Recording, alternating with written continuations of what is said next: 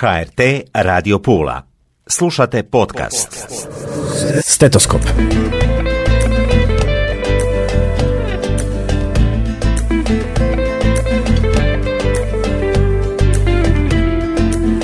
Mi došle, poštovane slušateljice i slušatelji. Ja sam Tatjana Kaštelan i razgovarat ćemo o području o kojemu nikad nije dosta priče, o projektima koji su nam primjer, o osobama koje su inspiracija.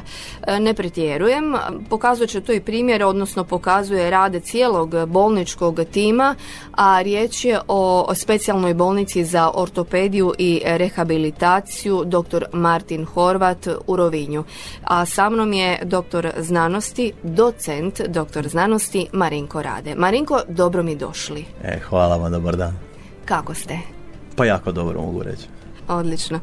E, bolnica dr. Martin Horvat e, izuzetno ima dobre rezultate. Rezultat je to isto tako izuzetnog bolničkog, ali ne samo bolničkog, nego općenito tima bolnice, na čelu kojega ste vi, čini mi se 2014. godine krenuli, pa evo za početak ipak prisjetimo se malo tih prvih koraka. A, to su bile mračne vremena. Došao sam 3. 3. veljače 2014. godine ovaj, u Rovinju na čelo te bolnice. Do tada sam radio na, u kliničkom bolničkom centru i sveučilišnoj bolnici u Kopju, to je u Finskoj. To je jedan od pet sveučilišnih bolnica. To su ove bolnice e, prve ili pak nulte kategorije ovaj, koji drže cijelu Finsku, samo njih pet. To je naš, naš rebro bi bilo. Mhm.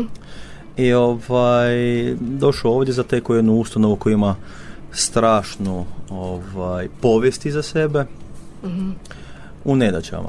Um, financijskim, kadrovskim, um, infrastrukturalnim.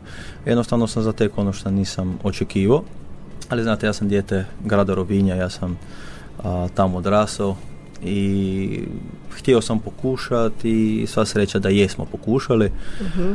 Uh, da ne dužimo tada nadalje, devet godina mi je trebalo da, um, ajmo reći, stavimo to ustanovu na nogama i da krenemo. Sad uh, smo već u nekoj fazi u kojoj ne, nismo krenuli, nego već trčimo, napredujemo jako brzo.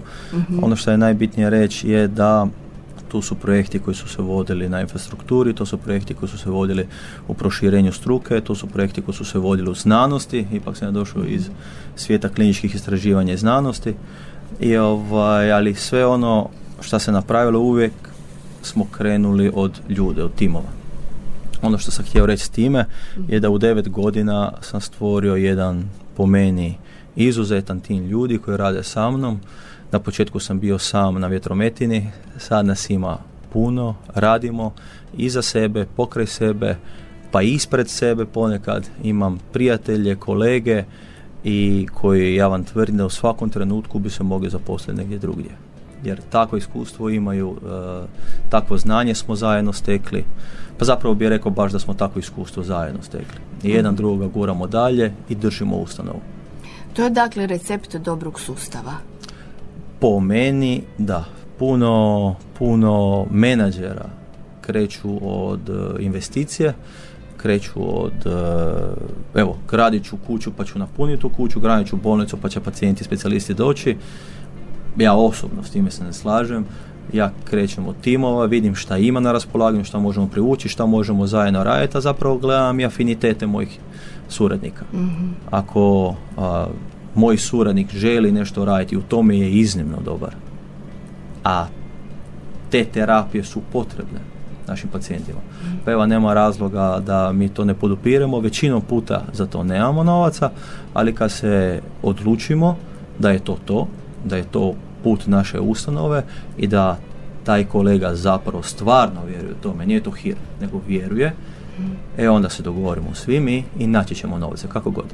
Tako da ima tu a, donacija, ima tu naš osnivač Istarska županija nas zna podupreti, gradovi, općine e, u Istarskoj županiji, e, jako, ali gledajte, mi organiziramo i, i, ovaj, i maratone i, i sportska natjecanja, pa je, ja trčim uvijek tamo i plivam maratonski da bi nešto ovaj, prikupili. E, nije do novaca toliko, nego je do, do želje i do, do, do pokazivanja da vjerujemo to.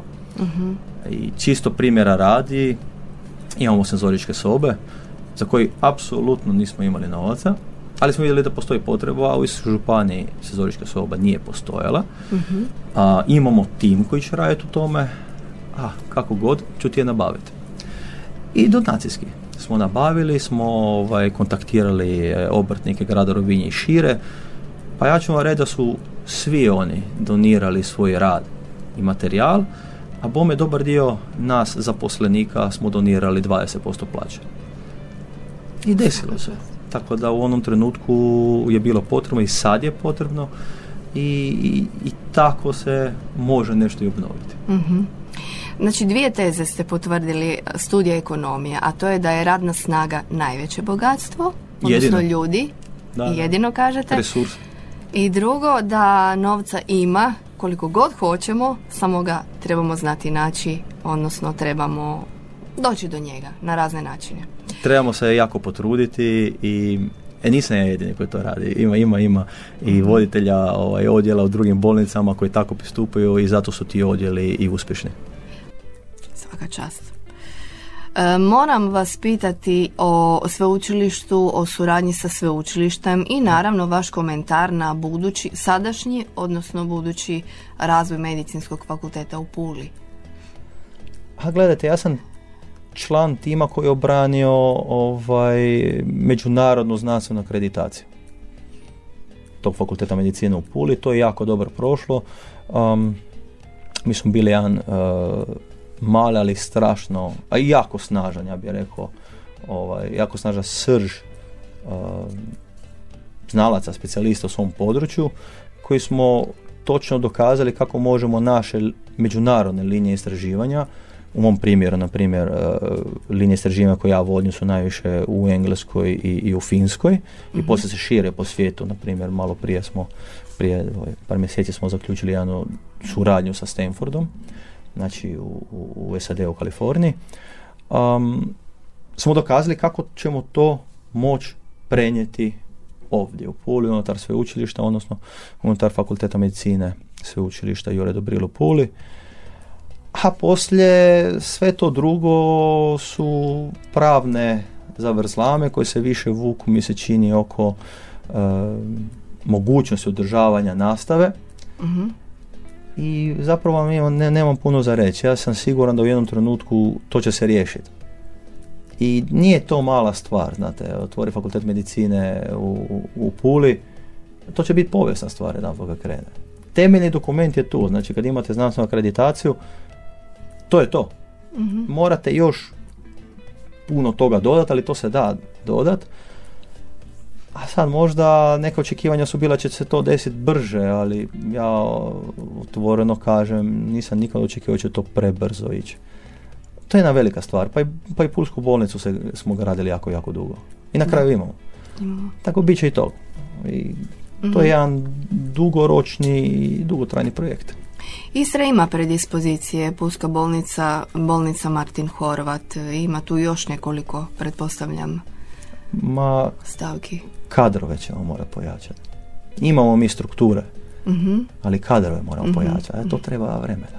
Da, davno, davno pričali smo o tome kako nam trebaju uređaj, magnetska rezonanca, to su bile nek- one ključne riječi. E, sada imamo i dobro da imamo, hvala Bogu da imamo, ali sada dakle treba poraditi na onom što u stvari primarno, a to je čovjek, radna snaga. Mhm. Ma od uvijek, od uvijek. Da, da, jasno mi je. E, Čak definicija, definicija ljudskih resursa se promijenila i sad se to kaže i, i ovaj, ljudski kapital. E to zapravo je kapital, znate. I, i kogod vodi, vodi ljude, onda taj vodi i sustav. E, jako inspirativno, svaka čast, ali Marinko ne mogu zaobići pitanja i moramo reći jer vaš znanstveni rad je stvarno jak, velik temeljite, bar ja kao lajk, odnosno naši slušatelji kao lajci, oni te, vaši temelji su, dakle, onako najgrublje rečeno naša osovina, naša kičma. Da. A to je ključ.